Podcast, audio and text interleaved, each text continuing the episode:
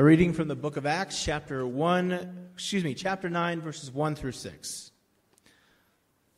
Meanwhile, Saul, still breathing threats and murder against the disciples of the Lord, went to the high priest and asked him for letters to the synagogues at Damascus, so that if he found any of those who belonged to the way, men or women, he might bring them bound to Jerusalem. Now, as he was going along and approaching Damascus, suddenly a light from heaven flashed around him. He fell to the ground and heard a voice saying to him, Saul, Saul, why do you persecute me? He asked. Who are you, Lord? The reply came, the voice came from Jesus, I am Jesus whom you are persecuting. But get up, enter the city, and you will be told what you are to do. The word of God for the people of God. Thanks be to God. Thank you, Reverend Lauren. Just want to look at y'all. It is a gorgeous day. Oh, if you stand in the sun, you can't see them. Okay, that's a note to self. Will you pray with me? Holy and gracious God, send your Spirit upon us that as your scripture has been read and your word is proclaimed, we may hear with joy what it is you have to say to us this day. Amen. All right, so a few years ago, when we were very first new to Denver still, and not used to big city traffic, you know, we moved here from Cheyenne, Wyoming, where it takes 15 minutes to get anywhere, and with what they call like traffic jam is laughable in our Denver terms. Anyway, I was driving Jimbo and the boys to brunch on a Sunday morning or Saturday morning. I wasn't really sure where I was going, and so about the same time, I and everyone in the car realized that I had passed our destination a few moments too late. Now, I, being a follower of the rules of the road, knew in my head that in Colorado, U turns are completely legal. So at the next median, I flipped a UE. Immediately, a siren blipped and we were pulled over. Now, I have been pulled over like a couple of times in my whole life. I'm a good girl. I don't get stuff like being pulled over. I'm so sorry. I said, What did I do? Um, the officer, who was a female officer, was completely unamused at my confusion. She said, You did an illegal U turn. Illegal? I don't do illegal things. I thought U turns were okay in Colorado. Is that not the case here in Denver? No, they're legal unless they're marked. Marked? I, I didn't see anything. And the officer kind of looked at me over her glasses. I'm sure thinking that my cluelessness was a big show, which it wasn't, by the way. I spend most of my life oblivious to the things that are obvious around me. Oh, she said. It was clearly marked.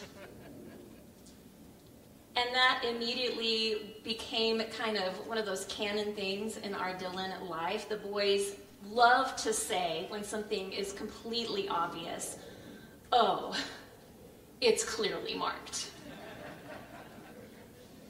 And it is. That no U turn median is only a few miles from my house, and all these years later, I've passed it hundreds of times, and every time I see it, clearly marked.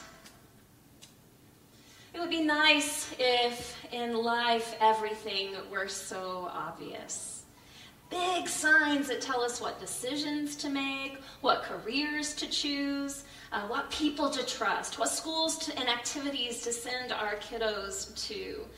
I know that I would have been served well to see a sign with a big circle and a red slash over a few people's faces in my life.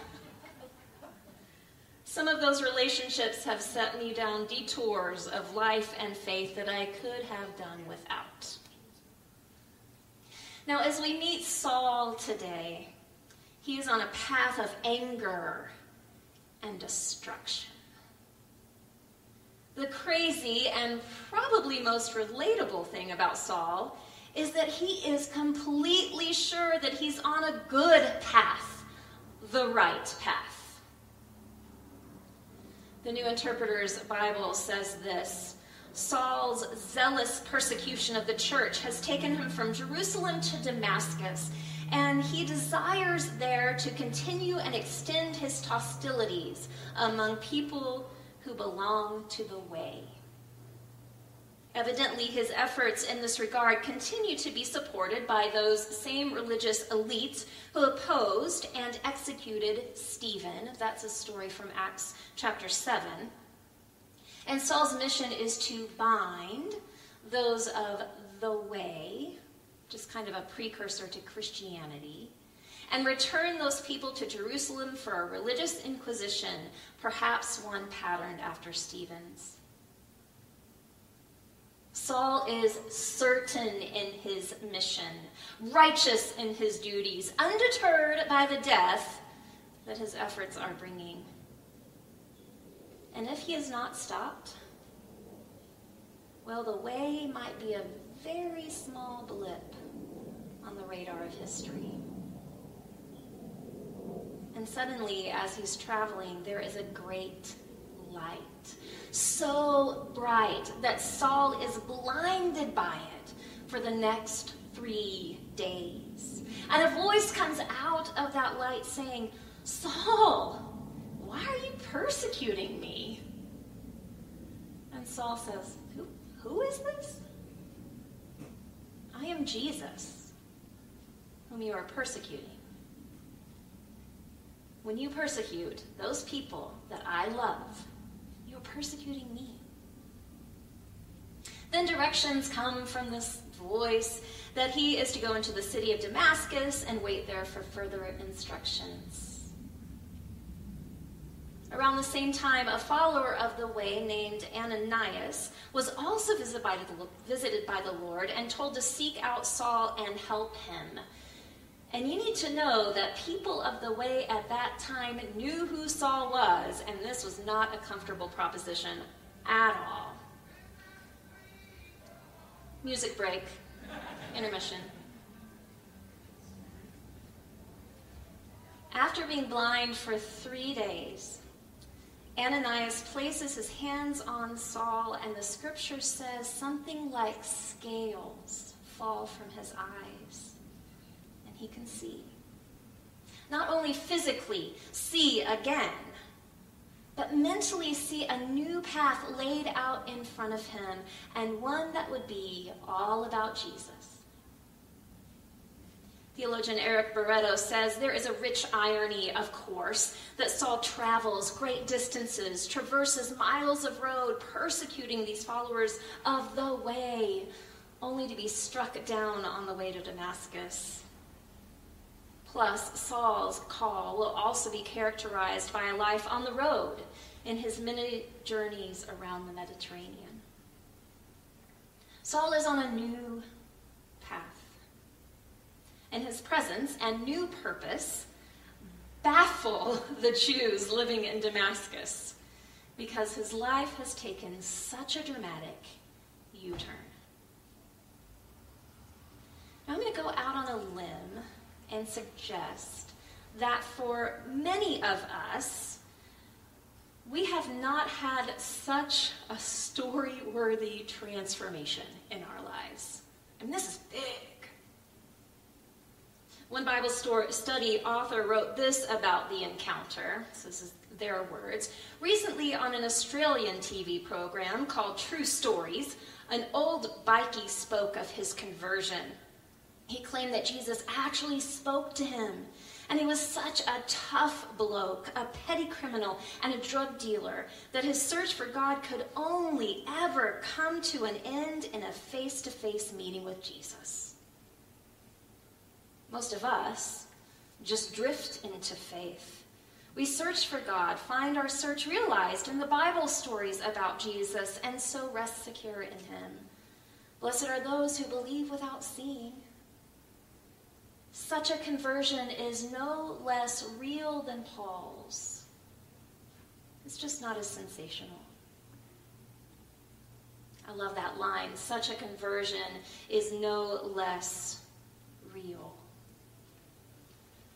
What are the times in your life that you have realized you missed a mark and you try to find your way back? Sometimes a complete U, U-turn is impossible or illegal. So we backtrack on side streets, hoping to connect with our original route again. These small adjustments to our course might not make extraordinary headlines, but they are nonetheless miraculous. Anytime we realize we've gone down a way that is not serving us and we course correct, that is a miracle. I saw a quote this week from American writer and futurist Al- Alvin Toffler, is that how you say it? Who said, the illiterate of the 21st century will not be those who cannot read and write, but those who cannot learn, unlearn, and learn again. What might need adjustment in your life? An attitude? A behavior? A way of speaking? God is always calling us to kindness, to peace, to gentleness. Is there something in your life that could use just a little detour to get back on track? Our task then, as people of faith, is to never be so sure that we are right that we fail to see the destruction in our wake but that we might be open to tiny conversions every moment, every day, that set us following Jesus on the way. I pray these have been the words of the Lord for us this day.